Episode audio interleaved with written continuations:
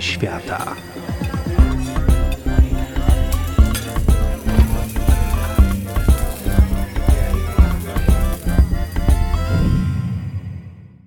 Dzień dobry, a właściwie bonjour. Witam Was serdecznie. Dzisiaj z Francji. Z Francji, a właściwie z Paryża, który budzi się do życia o poranku. A kiedy Paryż się budzi, to pachnie piekarnią, a właściwie pachnie pysznymi, świeżutkimi bagietkami i croissantami. Croissanty, żeby było zabawnie, nie pochodzą z Francji i z Paryża. Pochodzą z Wiednia. Legenda mówi, że przywiozła je do Francji Maria Antonina, która pochodziła właśnie z Wiednia, była Austriaczką i spopularyzowała croissanta we Francji. Stąd zresztą croissanty, jak i podobne bułeczki ciasteczka nazywają się viennoiserie, czyli takie wiedeńszczyzna by się to nazywało. Trochę jak w Polsce włoszczyzna, czyli przywieziona przez królową potrawa czy zestaw różnych potraw. Taka jeszcze głębsza legenda dotycząca tego, skąd w ogóle wzięły się croissanty w Wiedniu, znowu wraca nas do słynnego oblężenia Wiednia przez Imperium Osmańskie.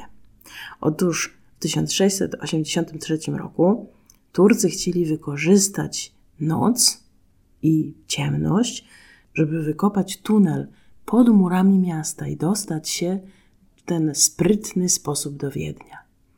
Ale sprawa się wydała, bo piekarze nie spali. Nie spali, bo piekli chleb. I podobno, żeby uczcić tę postawę obywatelską piekarzy, którzy usłyszeli, że coś się dzieje, zaalarmowali miasto i tym samym pomogli odeprzeć atak, zaczęto wypiekać rogaliki. Rogaliki, które specjalnie właśnie robiono w kształcie takiego półksiężyca, czyli symbolu, który znajdował się na flagach atakującej armii. I dlatego to ciasteczko nazywało się Hörnchen, czyli mały róg. Żeby było ciekawie, inna wersja tej samej historii dotyczy Budapesztu i oblężenia Budy. Również piekarz zaalarmował miasto o tureckim ataku. Problem polega na tym, że dokumenty i dane historyczne wskazują na to, że rogaliki dotarły do Paryża jednak dużo później, a w każdym razie później były sprzedawane dla ludu.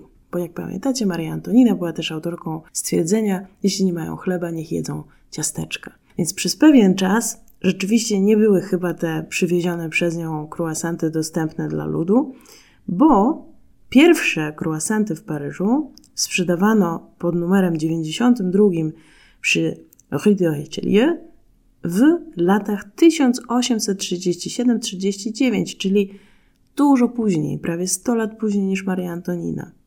Austriacy August Zank i Ernest Schwarzer otworzyli tam wiedeńską piekarnię. Te ich rogaliki szybko zainspirowały rzesze naśladowców i już w latach 50. XIX wieku pisano o croissancie jako o chlebie powszednim.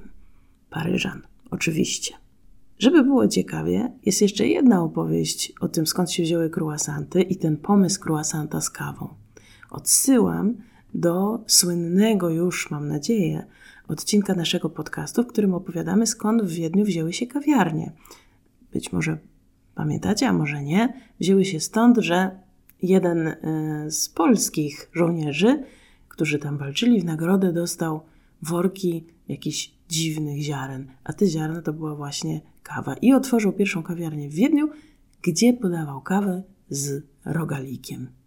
Więc jak będziecie następnym razem myśleć, że ta Francja i w ogóle i takie wytworne, przypomnijcie sobie, że być może to my nauczyliśmy Francuzów pić kawę z croissantem. No to teraz przepis, ale uwaga, nie będzie to przepis na croissanty, bo zrobienie dobrych croissantów jest po pierwsze niezwykle pracowite i zajęłoby mi to dużo dłużej opowiadanie tutaj, jak to zrobić niż ten podcast może trwać, a po drugie dlatego, że jak mówi jeden z bardziej znanych szefów e, ciastkarzy, cukierników, szef pâtissier Christophe Felder, 50 parametrów musi zostać opanowanych do perfekcji, żeby stworzyć perfekcyjnego croissanta. Wśród tych parametrów jest oczywiście jakość mąki, jakość masła, czas, w którym ciasto rośnie, ale też sposób, w jaki masło jest rozprowadzane w cieście, sposób, w jaki kształtuje się rogalik na końcu, a także ciepło pieca. No i oczywiście długość wypikania i tak dalej, i tak dalej. Naprawdę nie zdążymy. Dlatego chcę Wam sprzedać przepis leniwej gospodyni. Przepis na croissanty z kremem pistacjowym i figami. Wszystko można kupić w naszych sieciach handlowych, ale uwaga, to połączenie to jest jednak pewien patent. Potrzebujemy 4 croissanty, 4 łyżki kremu pistacjowego. Można zrobić samemu, ale też są dostępne w sklepach. 2-3 figi, łyżka sezamu, pistacji albo płatków migdałowych do posypania i syrop waniliowy. Można kupić gotowe, można zrobić samemu. Jeśli chcemy robić samemu, to potrzebujemy pół szklanki cukru, pół szklanki wody i pół laski wanilii. I teraz co robimy? Croissanty przekrawamy wzdłuż na pół. Chodzi o to, żeby nie przeciąć ich do końca. Środek smarujemy kremem pistacjowym i wykładamy plastrami fig. A potem zamykamy, wierzch rogalików polewamy syropem i posypujemy naszą posypką albo sezamem, albo pistacjami, albo płatkami migdałowymi. To wszystko wkładamy do piekarnika, który jest nagrzany na 190 stopni i zapiekamy przez 10 minut.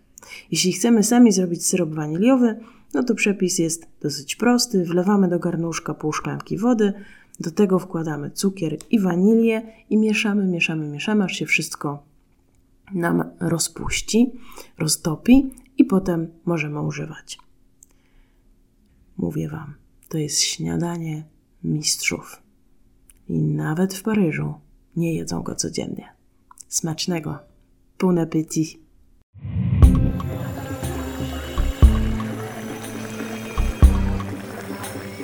Kuchnie świata.